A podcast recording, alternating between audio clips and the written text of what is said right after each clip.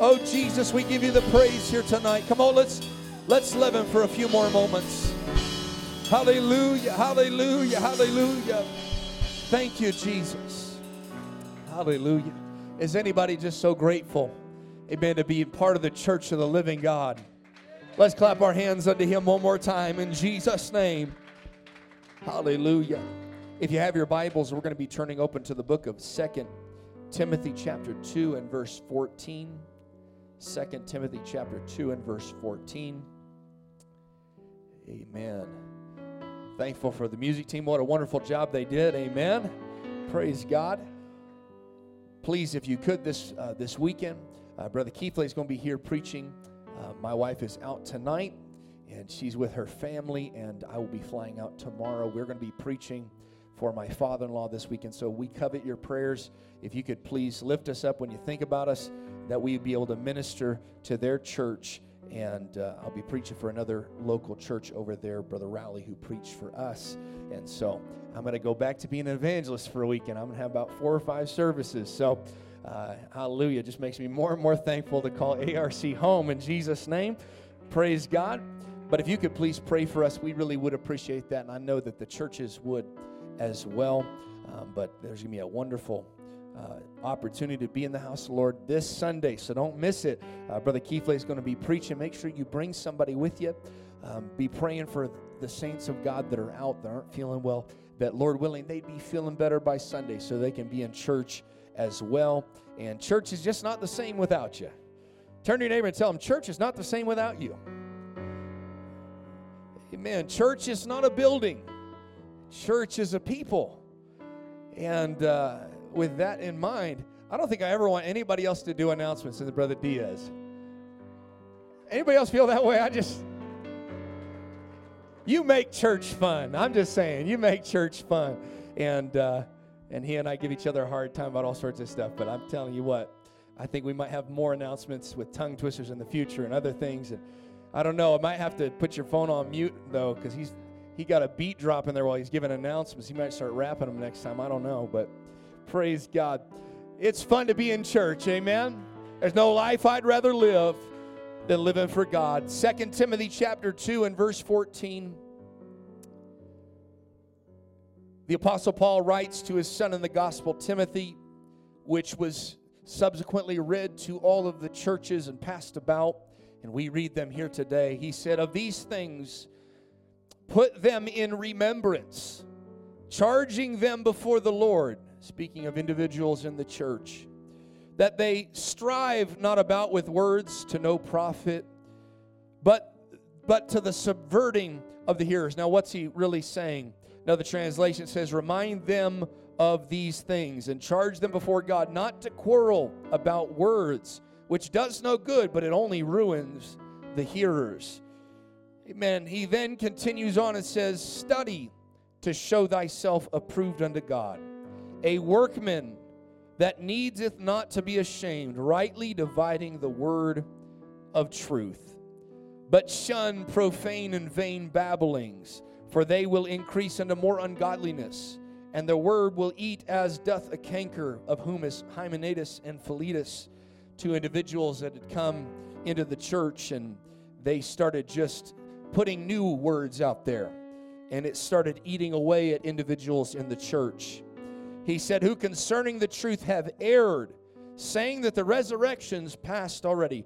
What a terrible, terrible thing to tell people. Well, let's just go to church. You know, Jesus already came, and we're, we're, we might as well just keep going to the building. And, and, and the Bible says that we are to comfort one another with these words, that in the moment, the twinkling of an eye, we'll meet with him in the air. Amen. And these guys were going around saying, eh, you already missed it. What depressing things to bring to people. And it wasn't true. Amen. Jesus has not come back yet, in case you might not know that. Jesus has not returned yet, but he is going to return as he promised. Amen. He said, if concerning the truth have erred, saying the resurrection is past already, and overthrow the faith of some. Please do everything you can to not be a part of the some. Nevertheless, the foundation of God standeth sure. Having this seal, the Lord know them that are his, and let everyone that nameth the name of Christ depart from iniquity. The Bible says, Study to show thyself approved unto God, a workman that needeth not to be ashamed, rightly dividing the word of truth. And I want to teach, preach, treach, screech, a little bit of everything here tonight on this subject divine approval. Divine approval. Would you set down your Bibles and let's pray in this house? Come on, would you lift up your voice in Jesus' wonderful name? Let's pray that God would speak to us here tonight. God, I want to walk away from this place with a resolve in my heart to be a work in a workman, God. I want to study in my heart, God. I want to have that, that word deep down in my spirit as the engrafted word of God, which is able to save my souls. And I'm not going to be ashamed of it, God. I'm not going to be ashamed of your word because it is the power of God unto salvation, God. I'm going to take that word and I'm going to work on it and I'm going to work on myself and I'm going to craft it. Oh, in the name of Jesus, let's magnify him here tonight. Come on, let's clap our hands and give God praise. Hallelujah. Amen. God bless you. you may be seated for a few moments here tonight. Amen.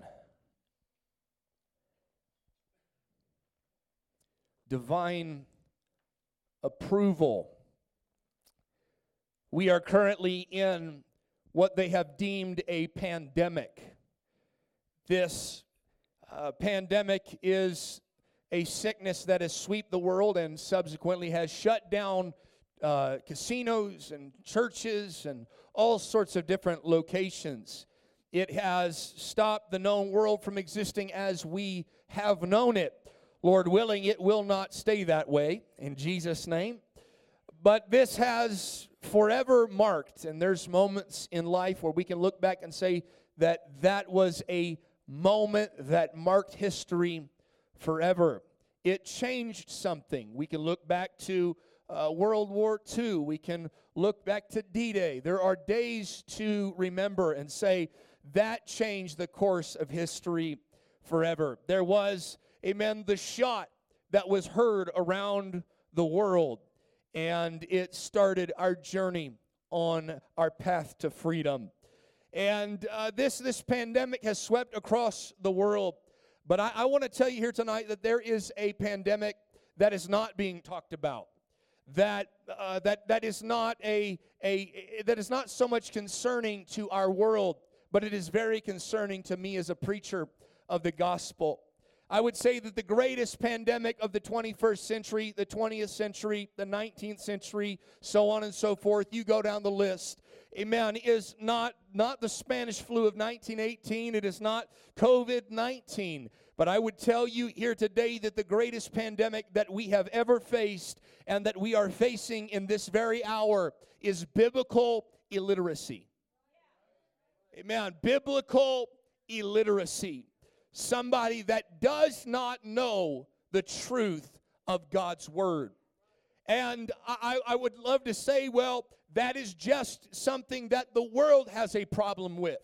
And uh, I think we could pat ourselves a little bit on the back if that were the case. But even then, I think that as the church of the living God, uh, it is our responsibility to make sure that we help people become biblically literate. Amen. Uh, but but it's not just a, a problem. It's not an epidemic in the world, but it is a pandemic. It has swept across the known world and it has creeped its way into church after church after church. And no, it's maybe not a super fun topic here tonight, but I might as well talk about it because it's still true that we are facing biblical illiteracy and the biggest issue about it is that people don't want to address it and they don't want to act like it exists. You know why? Because we have become okay with the status quo of quoting uh, uh, Christian colloquialisms and we have become okay with just getting something uh, on our wall and maybe on our Facebook page and reposting a few things and we think, well, that makes me a Christian. But I would submit to you here tonight that the Bible would tell you that we are to study to show ourselves approved unto God. Amen. Anybody ever got that in the mail? It says pre-approval letter. Amen. You're pre-approved for a ten thousand dollar limit until you actually apply, and then they find out your credits is beat up as you know just about anything. And uh, as a boxer in the in the final round, it's just it's just got your credit's got black eyes. We'll talk about that in February. We'll help you fix that in Jesus' name. But but ultimately, uh, they say you're pre-approved, and you think, oh man, I'm pre-approved, and you feel real good about yourself. Uh, but at the end of the day, I want you to know that you will never, and I will never, receive a pre-approval letter from heaven. There is not one person that is going to be able to say, Well, I'm pre approved for heaven. No. The Bible says that we've got to engraft, we got to engrave, we got to carve the Word of God into our hearts and into our lives because it is the engrafted Word of God that is able keyword able to save our souls that doesn't mean that it's going to save your souls. What do I mean by that? There's a lot of people that can say, "Well, I, I heard the word. I, I went to and I went to church and I heard the word preached, uh, but but that word never got deep enough." Amen. I started in grafting it, but I gave up along the ways, and and it wasn't that the word of God did not have power. It's because somewhere along the lines, somebody stopped being a workman. Whether they became ashamed of the work they've been doing, or they got discouraged along the way, thinking they weren't where they need to be, and so I might as well quit. Amen. I, I want to submit to you here tonight that the Bible says you got to work out your own salvation with fear and with trembling. The Word of God's got power to save you, the Word of God's got power to change you, but you got to keep working at it. Come on, somebody. You got to keep working at it. You got to keep hammering that word in. You got to keep engrafting that word. Uh, amen. Like you're chiseling it on tables of stone. Uh, amen. God's going to keep writing that word week in and week out, not just on Sunday and Wednesday, but every time you open up this book, uh, what are you doing? You're saying, God, carve your word into my heart. God, carve your word into my mind. In the name of Jesus, let's clap our hands and give him praise. Amen. The Bible would tell us the Spirit speaketh expressly that in the latter times, we are in the latter times. We, you know, there's people have been saying that forever, but the truth is, it's it was true then, it's true now. We're in the latter times. Amen. He said in the last days he'll pour out his spirit. He's been doing that for 2,000 years. And some people go, well, that must mean he's not coming for another 2,000 years. I wouldn't be so sure about that. Amen. The apostles and disciples, they lived for God like he was coming that very day. And I think in this generation and in this hour, especially with all of the signs and the spirits and the attitudes of the end times that are manifesting themselves even this year. Amen. I'm not talking about, amen, the last 10 years. I'm talking about just in one year what has been manifesting itself. Amen. We've got to make sure that we are paying attention to what is going on in our world, and we've got to get a hold of the Word of God and make sure that we are living this book. He said, The Spirit speaketh expressly in the latter times, some shall depart from the faith. Amen. Giving heed to seducing spirits and doctrines of devils. This verse has been utilized so many ways to talk about people going off into uh, Trinitarianism. Uh, but I don't think that's what this is really talking about because he's talking to the church. The Spirit speaketh expressly. Who's he speaking expressly to? The church. That some will depart from the faith. You can't be in the faith if you believe in the Trinity because there is no such thing as the Trinity.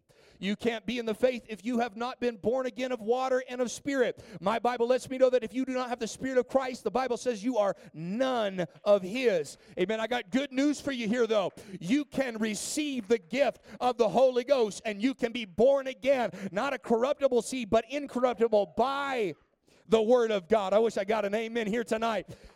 When you did that, you got part of something that is greater than this universe. You joined the kingdom that is greater than any kingdom on earth. You joined the kingdom of the living God. Don't depart from it. Don't walk away from it. Don't lose your faith now. Amen. You join the greatest thing this world has ever known. Amen. Jesus Christ died for the church. He bought the church with his own blood. You're part of the greatest thing in this entire universe. Oh, somebody praise God if you're thankful to be part of this way, to be part of this faith, to be part of this. Oh, hallelujah. Hallelujah.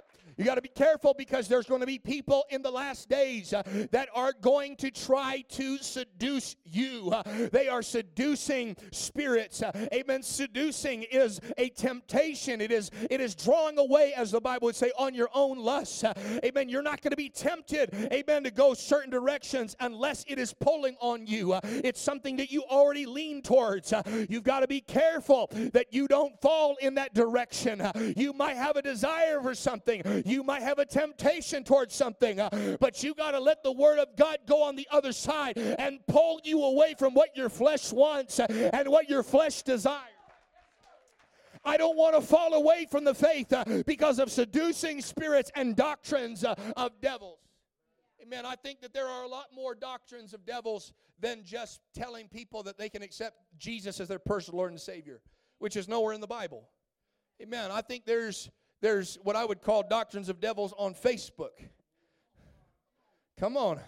I'm, ta- I'm, I'm gonna talk about some real things that are in this generation. He told Timothy, Preach the word, be instant in season, out of season, reprove, rebuke, exhort with all long suffering and doctrine. He said, For the time will come when they will not endure sound doctrine. But what will they do? They will heap, after their own lust, shall they heap to themselves teachers having itching ears, and they shall turn away their ears from the truth and shall be turned unto fables. The big key word in this generation is fake news. You got to be careful of people that are propagating fake news. I'm not talking about CNN or Fox. I'm talking about people that you are closely connected with that are propagating a false narrative that is not true, that is not right. That is not biblical. That is not Christian. You got to make sure that you watch. The Bible says, Watch thou in all things, endure afflictions, because when you stand for truth, there's going to be some afflictions. Uh, he said, Do the work of an evangelist. Uh, amen. Now's not the time to give in to seducing spirits and doctrines of devils. Uh, now's not the time to heap to ourselves teachers uh, where we have itching ears, uh, but now's the day where we need to be teachers, uh, not heap teachers, not get people to itch our ears uh, but we need to take this book uh, to the lost and dying world and tell everybody uh, that there is hope in the 21st century. Let everybody know that there is a way to be saved. Let everybody know that there's one Lord, one faith, one baptism. We've got to do the work of an evangelist and make full proof of our ministry in the kingdom of God. Somebody clap your hands and magnify him here tonight. Amen people will they will they, they've got these certain desires and and what you desire may not be what i desire. Amen. The bible says every man's drawn away of his own lust and enticed what entices you doesn't entice me and vice versa. You might entice me with a trip to hawaii but that might not entice you. Amen. You might entice me with a nice uh, filet mignon but that might not entice you. Hey praise god.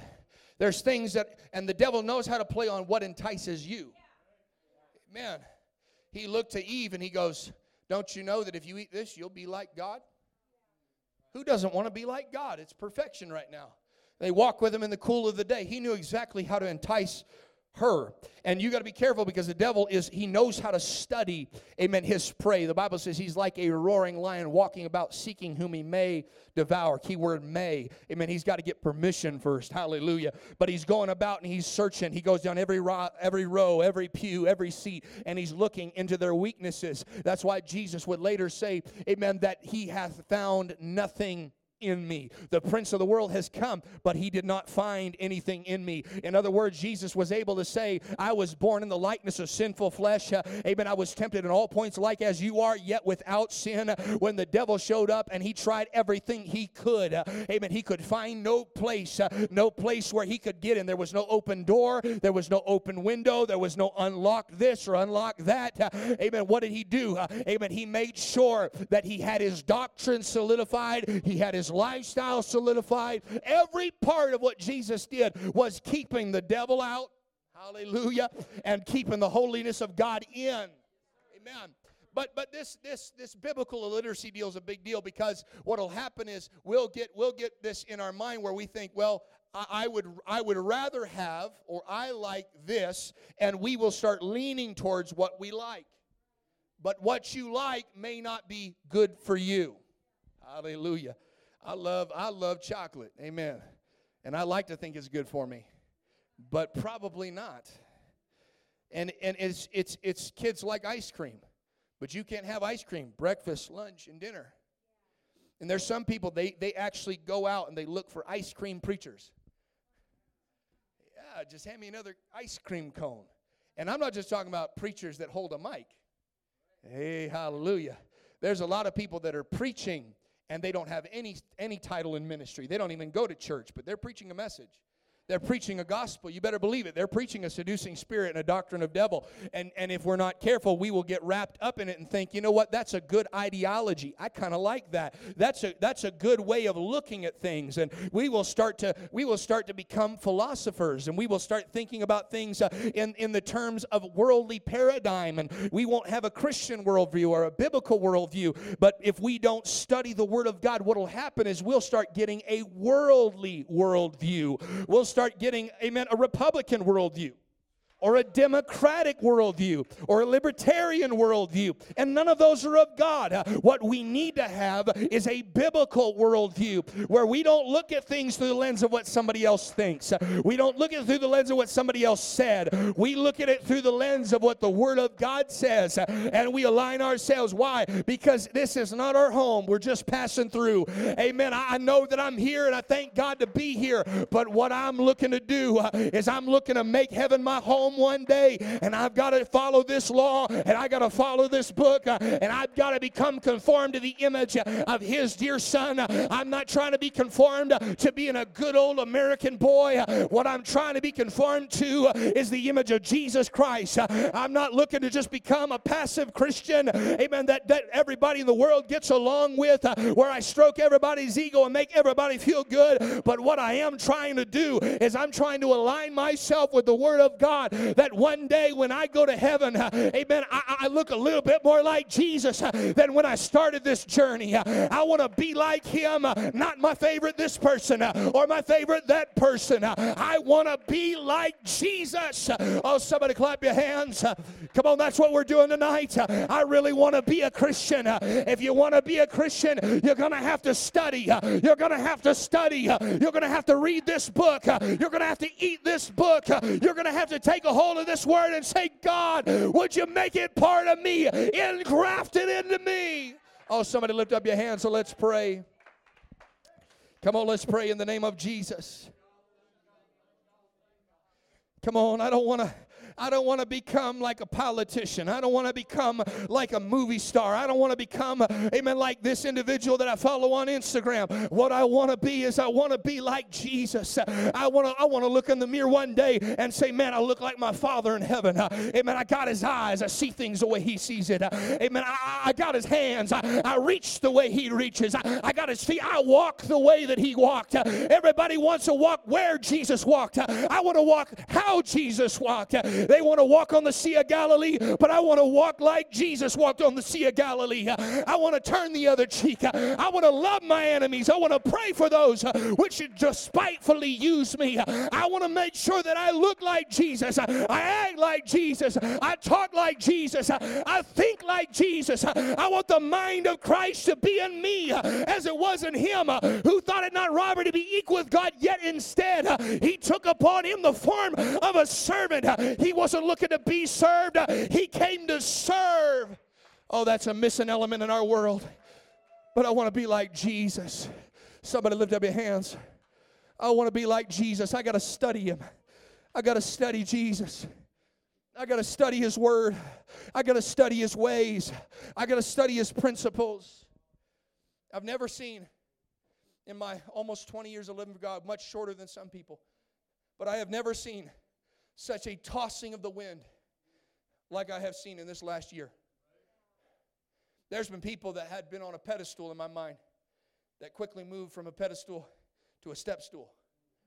Other people, they moved all, all the way off that altogether. They moved off the radar.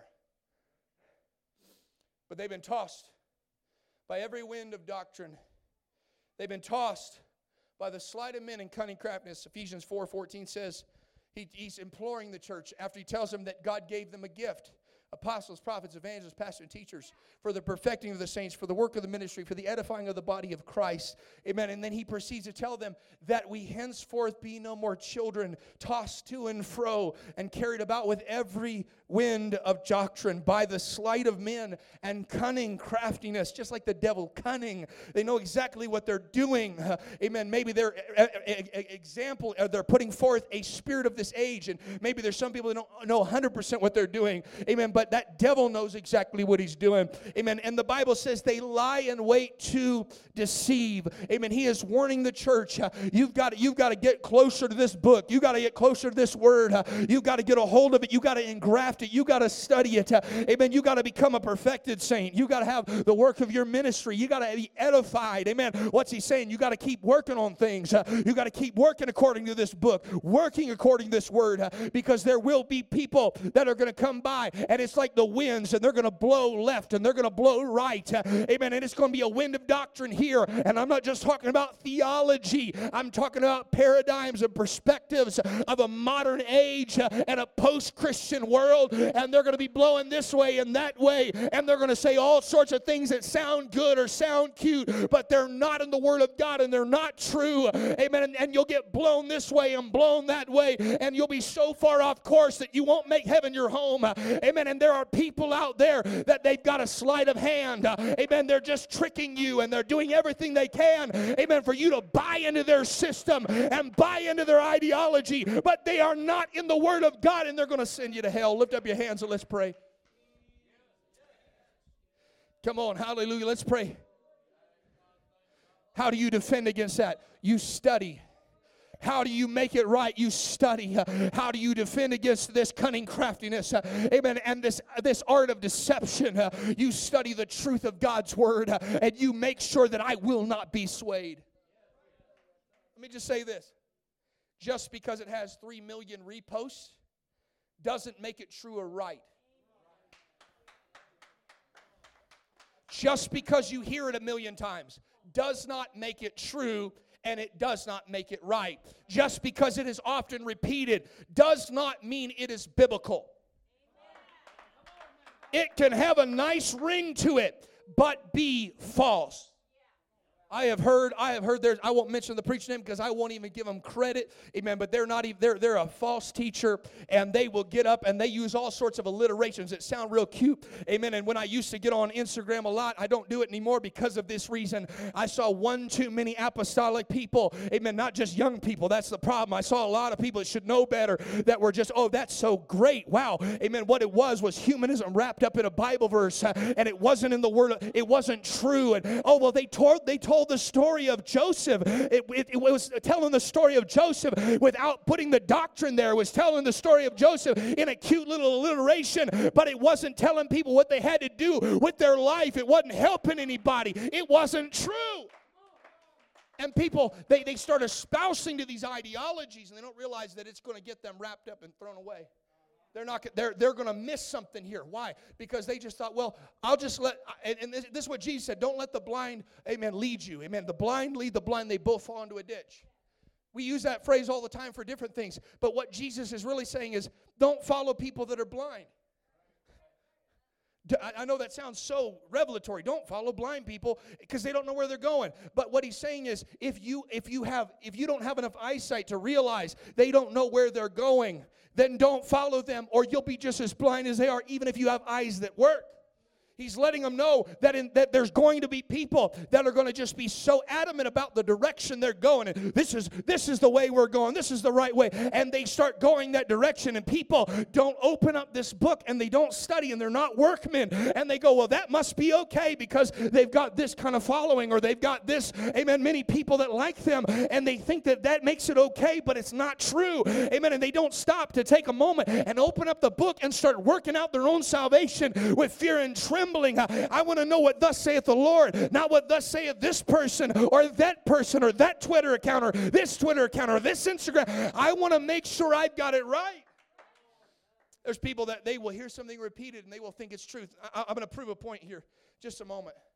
How many's heard this phrase? And if you've used it, I'm not bashing you. I understand. I think we've all probably used it. God helps those who help themselves. You heard that?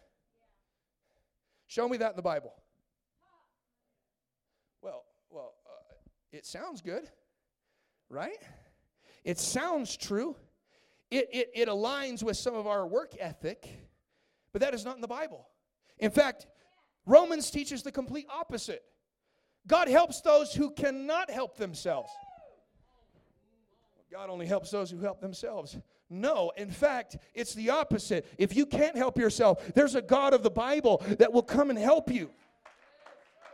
But what we really do is we get this worldview that says, well, they ain't even trying, so we might as well just not work on them and help them and pray with them. Oh, yeah, they need to do a little bit of their part. And I understand what we're really trying to say. You got to work out your own salvation with fear and trembling. Uh, amen. But what we really need to do is we need to pray to the heaven, the God of heaven and earth uh, that works on people that don't know what to work on and helps people that don't know how they need help and, and they instructs those that oppose themselves and, and God helps those that do not help themselves and cannot help themselves. Man, here's another one for you. And, and I got more than we got time. We'll do a whole nother series on this because they're not true. And it'll make sense in a moment because we'll start living a certain way with these in our mind. This is why you need to memorize scriptures, not songs. Songs don't always have good theology. Hallelujah. Amen. I, I think there's some song, you know what? I'm not going to go to the far extreme. Amen. I'm not going to go that, that far extreme. But you got to be you got to be watchful as a Christian. Not all songs have right theology. They're not true. You got to make sure that you go, hey, hold up, that's not true. That's not right. I'm going to stay away from that. Amen. Uh, here's another one. God won't give you more than you can handle. Anybody ever heard that? Anybody ever use that? Did you use that this week? That is not in the Bible. That's false. In fact, He will often give you way more than you can handle. He will give you way more than you can bear. I just blew somebody's mind right now. You know why? So you have to rely on Him for help.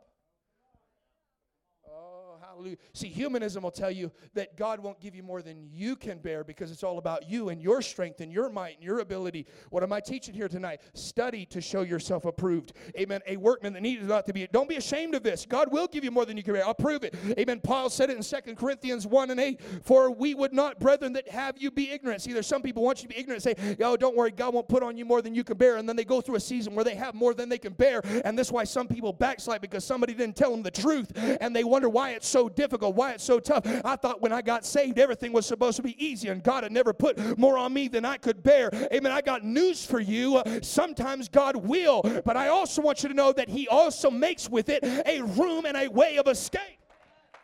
And when things get tough, you can rest on this. Don't be ignorant of it. Of our trouble which came to us in Asia, we were pressed uh, out of measure we were pressed uh, above our strength, uh, insomuch that we despaired even of life. Uh, the Apostle Paul is telling them, I got more than I could handle, more than I could bear. But then he continues to remind them of the grace of God and the goodness of God, that his grace is sufficient, that in my weakness, then is he strong.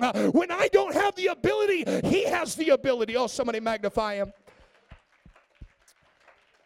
Oh, let's lift up our hands for just a moment. Come on, I just, I just, I just help somebody right now. Amen. You, you got to go and you got to study that for yourself. I help somebody. The reason you keep bumping up against walls is because you're frustrated about all the things you can't handle. You're never intended to handle it. He said, Cast all your cares on me, for I care for you. Why would you cast your cares on him if you can handle it yourself? Amen. Why would you give him your burden if you can handle it yourself? But you got to give him your burden. He says, Take my burden and my yoke. It's easy, it's light. It goes against biblical concept, but if people don't study the scriptures, I'm talking about simple things here tonight. Imagine how many things out there that are not as simple that people start putting into their daily life. I've talked about one, it's called it's a bad theology. Fate and destiny.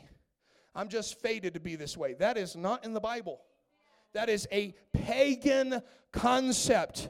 Fate is there's three fates in Greek mythology, and they're standing over there with golden scissors over the strings of your life, and at any moment they decide whether you get cut or not. That is not in the Bible. God is the God of choices, and God is a God of free will, and He grants it to you. Amen. And destiny says, Amen, I might have been born into this family. I did not choose. However, I've got a choice in the matter. I can get up from where I am, I can be better tomorrow. I can get up from where I am, and I can go up another level.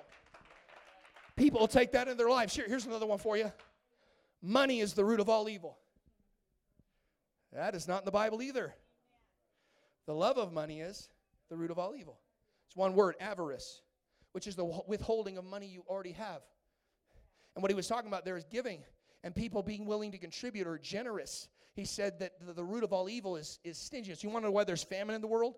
Because there's people with too much bread that don't want to give it away. That's the root of all evil.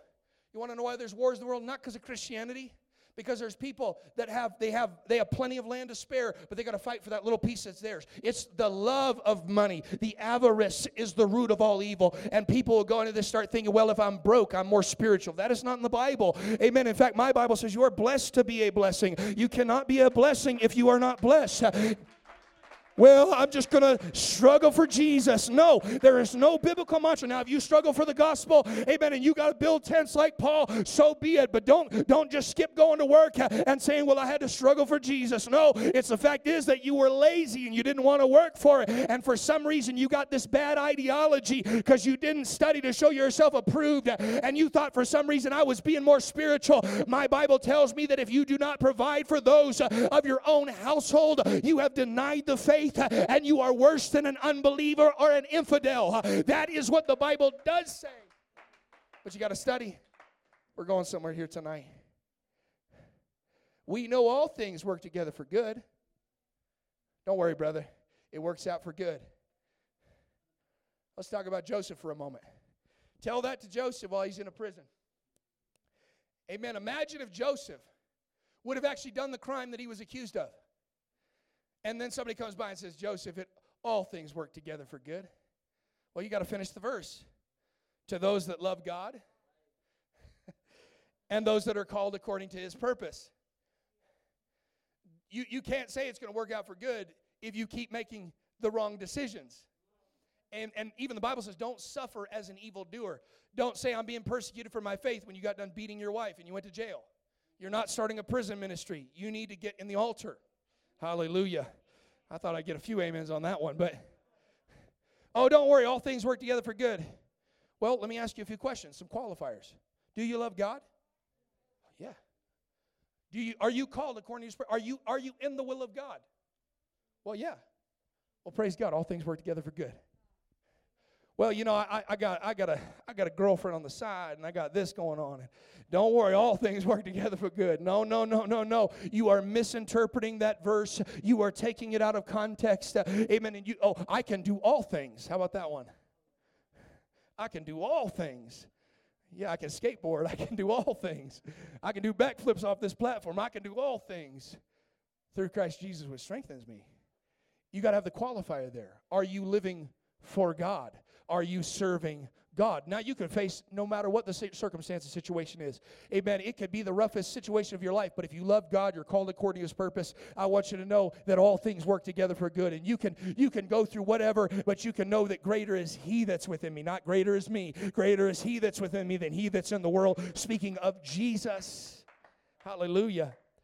How about this one? God works in mysterious ways. I made some people chuckle here tonight. That's all right. Brother Diaz, you got to start it here tonight. God works in mysterious ways. It's a great way to just wave your hand over people, and He works in mysterious ways. Although His ways are above our ways, He makes His ways known through His Word. I don't know what's going on. Well, have you opened your Bible? I need a word from God. But don't worry, He works in mysterious ways. Open your Bible, and He will give you understanding. God will give you wisdom. He said, I will give you wisdom and I will upbraid not, I will not withhold from you.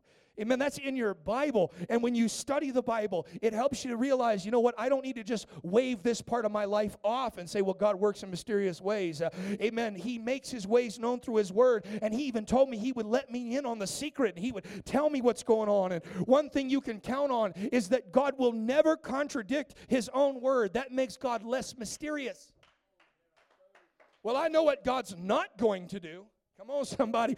I, I, may not know what He's doing, but I can tell you what He won't do. He will never leave me nor forsake. I may not know what's going on, but I know what He will not do. I've got it in His Word. I've studied to show myself approved. I'm a workman that needs not to be ashamed. I don't got to be ashamed about what I'm facing, what I'm going through, what I don't understand, what I don't comprehend. Why? Because I'm a student of His Word and I'm going to hold on to this Word. You can keep your cute sayings, but I'm going to hold on to the Word and I'm going to have hope in the anchor of my soul. How about this one? This too shall pass. That was written by a Muslim poet. How about this one? God doesn't call the qualified, He, qual- he qualifies the called. That's wrong. Although God does qualify the called, He does. You might be unqualified, and He will call you, and He will qualify you, and He will help you make full proof of your ministry. Mark it down. People that have talents and abilities, well, He won't call me because God doesn't call the qualified. You're the, you're the one that's gifted and anointed. Well, he just only calls the people that are bad at singing. he only calls the people that don't like people to, to greet at the front. No, no, no, no, no. Amen. God also calls the qualified. You look through your Bible, He called singers in the Old Testament that could sing.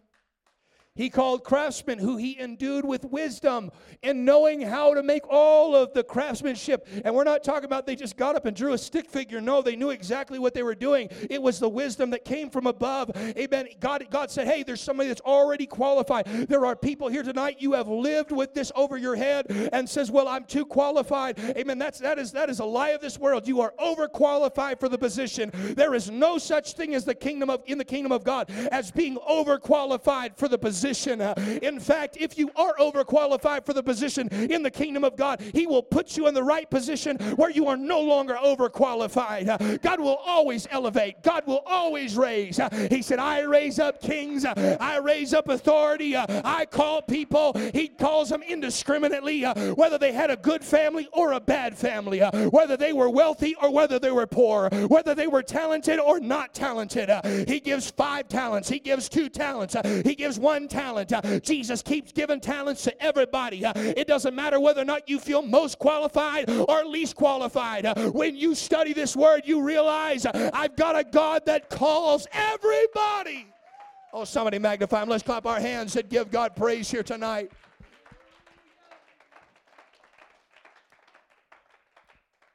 Only God can judge me. You heard that one? That is the mantra of this generation. What they're really saying is, leave me alone and let me sin in peace. Only God can judge me. False. Anybody can judge you. In fact, there's some people that actually get paid to judge you. They're called judges. Anybody can judge you, and some are actually called. They have that position in your life. They're your mother, your father, they're your pastor, they're your boss. Well, they're just, they can't judge me. I'm a child of God. They just told you you did a bad job. Accept it. Fix it or you'll lose your job. Uh, can I get an amen somewhere out there? I'm hearing crickets here tonight. The church is called to judge. Well, these Christians out there judging. Well, you got to look in the context. He said, Judge not, and people stop right there, lest you be judged. But if you're not afraid of being judged, that's why he also said, if you have, he said, he said, don't take the speck out of your brother's eye until you've taken the beam out of your own eye. But he never said, after you've taken the beam out of your eye, don't help your brother. In fact, that would go against the Bible. He said, take the beam out first and then help your brother because that's biblical. Amen. And, and and he says judge not lest you be judged for with the measure you meet it should be met back unto you. Amen. The bible says that judgment begins first at the house of god. I'm not talking about being critical of people because that's not christian either. What i'm talking about is saying you know uh, this is actually what the word says but let me speak the truth in love. Let me let me say with tears in my eyes because i want you to be saved. You understand the, the, the, the mindset behind that and the emotion behind that. You can't go around just judging people because the pastor said you can judge judge. Amen. But what does what does happen is when you go to this altar, you start first by judging yourself. Uh, you start by saying no. Amen. Because some people say, well, only God can judge me, and they wait till heaven till they get to the judgment seat of Christ, uh, and they say, well, He'll judge me then. No. Every time you come to church and you go to the altar, what are you doing? I am judging myself. Uh, I'm not judging myself so I can get worse. I'm judging myself so I can correct my action. Judgment begins first in the house of God. Let's look at a couple more modern phrases that are not in the Bible. What doesn't kill you makes you stronger. Well, that's not true. Most things will actually leave you weaker and you might need time to recover. They might leave you incapacitated. Cheaters never prosper. Well, that's that's not true. Uh, Vegas exists, and they're cheating you out, and casinos are building new buildings every month, and they're cheating people left and right. People keep going. Really, what it is is that you know dumb people never prosper, but cheaters prosper all the time. They prosper initially, but when you get to heaven, don't worry about it. That's why he said, he said, my foot almost slipped when I considered the prosperity of the wicked. See, even the Bible understands that the wicked will prosper at first, but when you go to the house of God, you understand their end, that how they got there makes a big difference on whether or not they'll stay there. Hallelujah, because character matters. How about this one for all my all my folks working in the customer service? The customer is always right. Wrong. Can I get an amen from somebody? You got the, the, the phrase in this generation. I'm having fun here tonight. I'm almost done. The phrase here in this generation is the Karens. They come out with their poofy hair, and I want to speak to the manager. Don't have a Karen spirit. Amen. Don't have that when you go to Walmart. Don't have that when you go to Chili's. And please don't bring that into the kingdom of God. Well, Pastor, the saint is always right. No. Sometimes, as a business, you have to make decisions, amen, for business owners out there. You have to make decisions that are best for your business, even if that means losing customers. As a church, sometimes we have to make lines, we have to draw lines, uh, amen, because ultimately, amen, you know what is always right? God is always right. Come on, the kingdom of God is always right. Here's another one love is blind. You might be blind, but love is not blind. Love is patient, love is kind. It keeps no record of wrongdoing. You can go down there, it's selfless. It's always thinking of others. It, it puffeth not itself up. You go down 1 Corinthians 13, but I want to tell you, love is not blind. If you are in a relationship and that person is beating you, they do not love you open your eyes. If they are not taking you to obey the word of God and you're not married yet, you go and you dump that individual and you get a hold of the word of God and you say, God, I know you got better for me. Hallelujah. If you're married, both of you grab a Bible, go to the altar, and say, you know what? We're going to do it the Bible way. We're going to study love to show ourselves approved, show ourselves approved to our world, show ourselves approved to God, show ourselves approved to our marriage, show ourselves approved to our kids, our grandkids, our city, our church. What's happening? You're actually going to the Bible for all of your answers. Here's another Facebook post you could probably see out there. If they don't support your dreams, they don't belong in your life. That's anti Christian. People will take that and they'll just start blocking people on social media. They'll be unkind. They will remove anyone that brings objective reasoning into their lives. And they, they, they say, Well, I'm going to be the greatest soloist on earth. And somebody comes by with the most love, that loves and cares about them the most, and says, You know, you're tone deaf you, you really should reconsider. You know, you're great at this, but not so great at that. And they're giving them objective reasoning, and they're actually giving them good advice, and they block them in their spirit. And people come by and they say, Well, you didn't support my dreams. I want to tell you, as a Christian, as a Christian, there's going to be a lot of people that are going to rub you wrong, but they're actually going to help you. This is why Jesus, when Peter came by, he said, I'm going to be crucified. And Peter said, Let it not be so, Lord. It sounded better. And he said, Well, no, no, God, I'm, I'm going to make sure that you aren't crucified. I'm going to even go to the place where I cut off somebody's ear to make sure it doesn't happen. And he told Peter, Get thou behind me, Satan, for you do not desire the things of God, but the things that be of man. Amen. In other words, what he was doing, he was coming in contradiction, amen, to the wrong ideology. Amen. Peter had not been a student of the word. He didn't realize that this is the reason Jesus came. And that's why when Judas betrayed him with a kiss in the garden, he said, Do you betray me with a kiss? Uh, friend, uh, amen. There's people in your life that maybe uh, they bring things to you that you don't like. Uh, if it had not been for Judas, Jesus would have never gone to the cross. Uh, and sometimes God brings people into your life, uh, and in this generation, it says, get rid of them. No, amen. You need to have people that are like a thorn in your flesh. Uh, and sometimes you got to have people surrounding you that you don't like because uh, it makes you a better Christian. It gets you to the cross a little faster, it helps you fulfill the will of God in your life. Follow your truth. That is the mantra of our generation.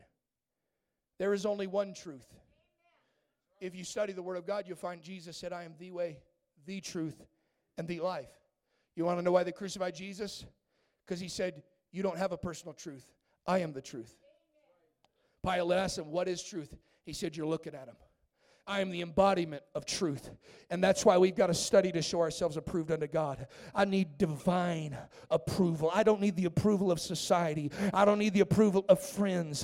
What I need is divine approval.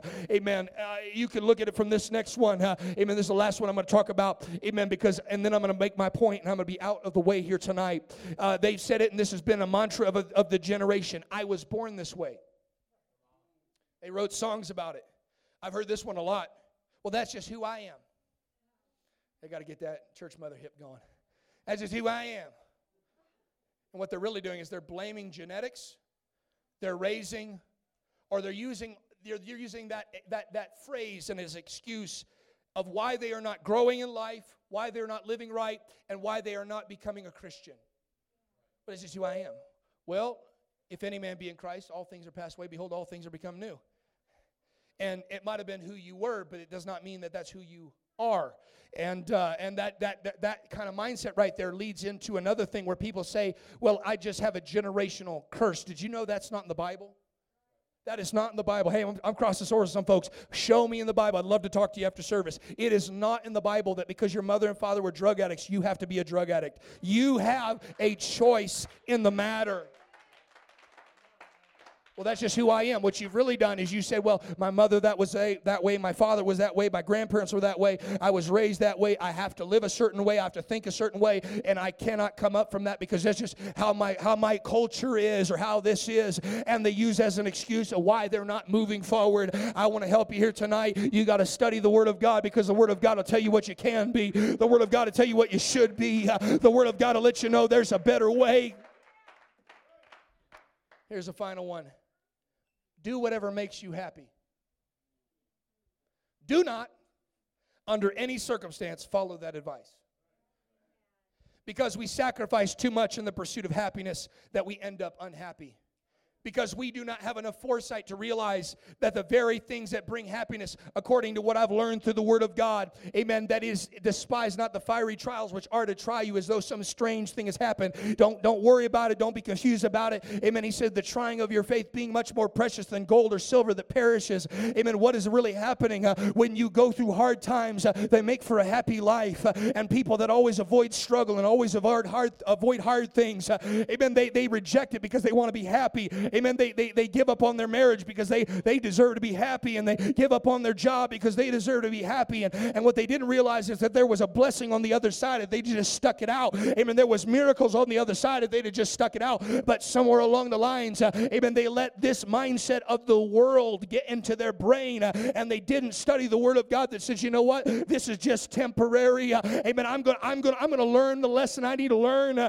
and then I'm going to grow beyond this, and I'm going to grow through this, and at the end of it all, I'm going to have joy. And through it all, I'm going to have joy. And amen, I'm going to be happy because I, I choose to be happy because the Bible says that Paul said, uh, I think myself happy. Uh, people say you got to do something to be happy, you got to own something to be happy. Amen. You actually got to do the biblical model, which is to think yourself happy. Uh, I've got hard days just like everybody else, uh, but my mindset is not of the world. Uh, it is not hopeless. Uh, it is full of joy. It is full of peace. It is, it is a mindset of Jesus uh, that says, Amen, I might be going through the trial of my, my life, uh, but I think myself happy. I can't wait uh, until this is over. And when this is over, I'm going to give God praise.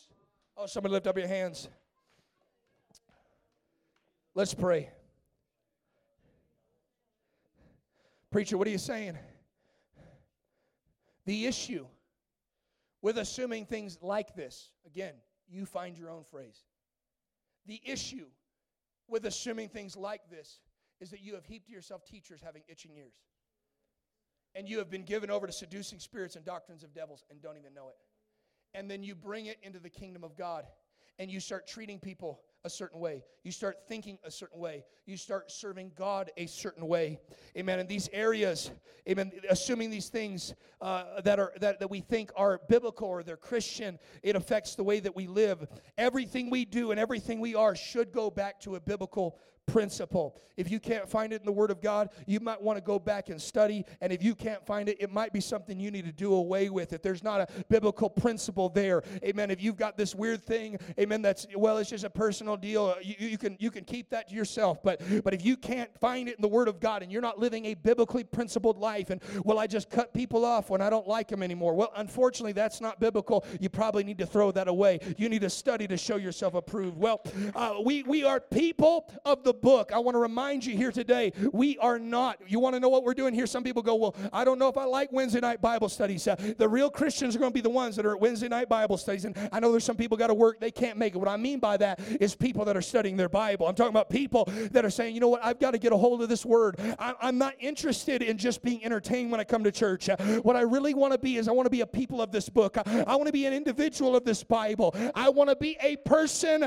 that is founded and rooted in doctrine and in principle. I want to be rooted and grounded in the Word of God. People rant and rave all, all the time about the Bible being removed from schools and courthouses. I'm not worried about that. This is ultimately not a Christian nation. This is a nation that happen to have Christians in it. I'm more worried about when the Bible gets removed from people's homes. It stays on their nightstand. It never gets beyond the, it never gets beyond the four walls of the church. When we fail to study the Word of God, we are like the person that Jesus talked about that built their house on the sand. Jesus said, His words are the foundation. He said, Anybody that takes these words and does not do them, does not apply them, I will show you what he is likened to. He is likened to a man that built his house upon the sand. And when the wind came and when the waves came, uh, amen, he said that that house got knocked over and great was the fall thereof. Amen. But that same storm hit the house uh, that was founded on the word of God. Somebody that said, I'm going to be a workman, uh, I'm going to be a workwoman, I'm going to make sure I study to show myself approved. I'm not pre approved saved. I mean, I, don't just show up, get baptized, get the Holy Ghost, and I'm set ready to go. No, I, I got baptized, got the Holy Ghost, uh, and that Holy Ghost was given to me that it might lead me and guide me into all truth. Uh, and that all truth is going to be found in 66 books. Uh, and I'm going to open up this Bible and I'm going to begin to read and I'm going to engraft it into my life. Amen. That when the storms of life hit, amen, I don't want my life to go down and the fall to be great. I want my life to withstand. Even if the shingles come off the roof and even if, amen, I lose a little bit here, and I lose a little bit there. Maybe this wall falls down and that wall falls down. At the end of the day, I will be standing firm. Let's stand across the building, lift up our hands. Musicians, if you could come.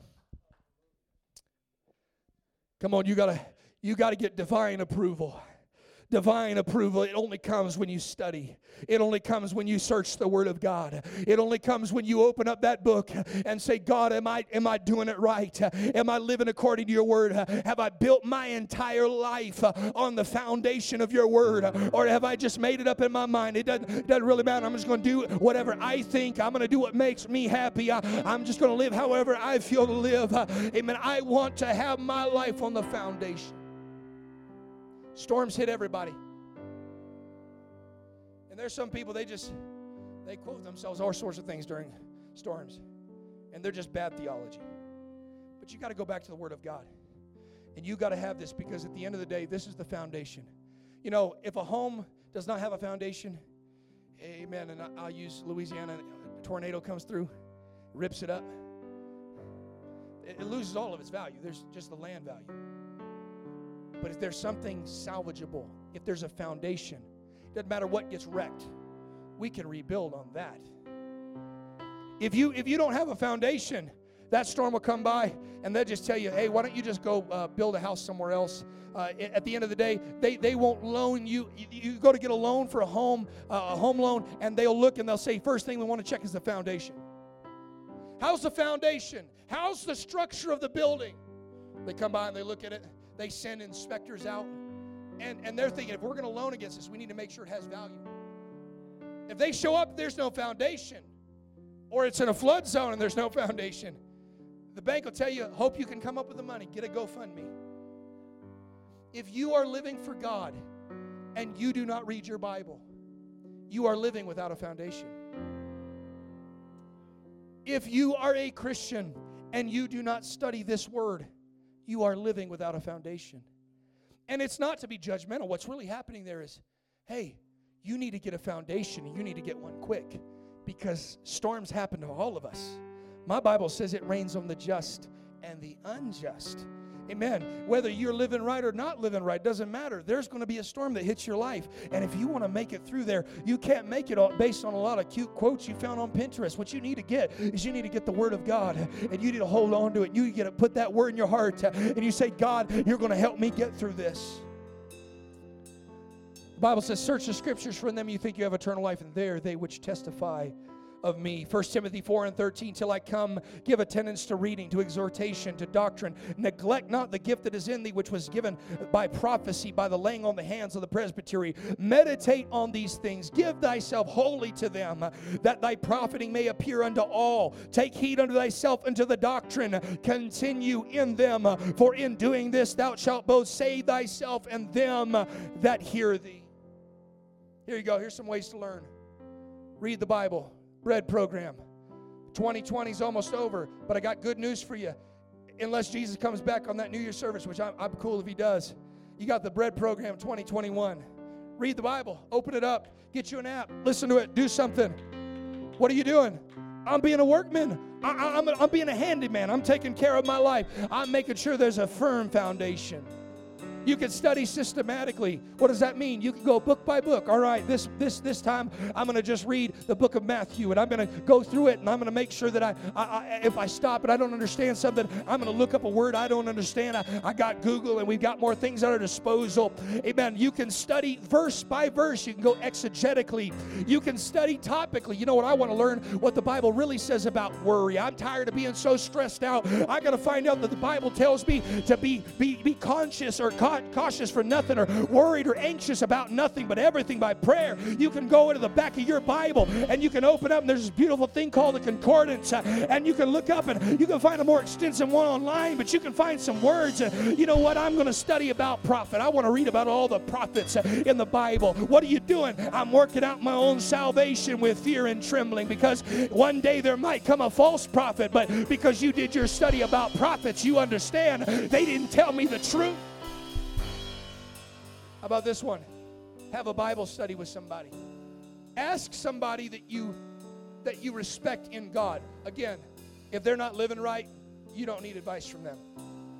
If they're not faithful to the house of God, you don't need help. Don't listen to them. But if you see somebody you respect, there's elders. In fact, I, I, I would venture to say you probably ask anybody in this building here tonight. I've got a question. How do you study? What have you read recently? Well, let me show you. And guess what? It'll open up a conversation that might change your eternity. Here's the next one go teach a Bible study. You can learn a lot while you're teaching somebody. Well, so many people don't teach a Bible study. They say, Well, I don't know. Well, teach what you do know. And God will give you what you don't know. Some of the greatest revelations I ever got were when I was one on one with a Bible study with somebody. Greatest, the greatest things I've ever preached was when I was one on one with somebody and was talking about the Word of God and I was opening up. You could do that. In fact, I got good news for you. Brother Prado put out a Bible study. We bought, we bought just as a starter, we bought seven of them. There's only seven. First come, first serve. Amen. It's $60. You get the teacher's manual and you get the chart, and you can literally read off it. Now, if we have more than seven people that want it, amen, I'll bring it, I'll bring it in a couple weeks and I'll just show it to you. Amen. But if you if you if we got more than seven that want it, we'll do that. But there's these charts and this thing. You can literally read off of it. There's eight lessons. Can you read? If you can't, I'll, maybe we'll do a reading class. But if you can read, you can teach. Maybe you can't read. Here's a great, here's a great one. I can't read. Well, why don't you take the teacher's manual and hand it to the person that can read and let them read and teach you a Bible study? And you might be shocked. There might be somebody in heaven because you made a decision. I'm going to study the Word of God. I'm going to be a workman that needs not to be ashamed. There are a lot of people that because because they feel like they don't know, they don't teach other people and subsequently their ministry and God has been stunted. But God has so much more for you. Your walk with God will become so much richer Preaching will be a lot more exciting when you understand what's actually being said. There will be a whole different, your worship will have a lot more depth when you go, man, I know exactly why I'm worshiping. I was studying about that. Amen. There's going to be moments in God like that. Let's lift up our hands. I'm done. I'm done talking. There's just some practicals for you here tonight. You can study to show yourself approved. Amen. You're not pre approved, but I got good news for you. You can get divine approval when you open up that book. Amen. It might just be one verse you focus on and you memorize it. It might just be one verse this month. Uh, it was one more verse than you did last month. It might just be, amen, one chapter more than you had last month. Uh, but when you study, what are you doing? You're saying, God, uh, I need divine approval. I want to open up this altar. Would you come and pray? Today's an opportunity to say, God, can you show me some ways? Can you speak to my heart? I, I, this is not an admission of guilt, but an opportunity to say, okay, God, amen. I heard the preacher tonight. I, I've got to make sure I've got this word in my heart because I know your word's a shield and it'll defend me from all of the humanism that's surrounding our society. I know that your word is a foundation and that word's going to make sure when every storm comes, I'm going to stand firm. I know that your word is a light and a lamp and it's going to make sure that in the dark darkest of nights, uh, I can make it out. Uh, God, I know your word is a sword, and when I get in the midst of a spiritual battle, uh, I can grab your word and I can fight, amen, with the word of God, and I can hold fast to that which was taught and that which was preached. Come on, let's pray right here. Tonight we're making so we're making some decisions. I'm going to be a Christian. I'm going to be a workman. I'm going to be a craftsman. I'm going to be a builder. I'm going to build in my life the right things.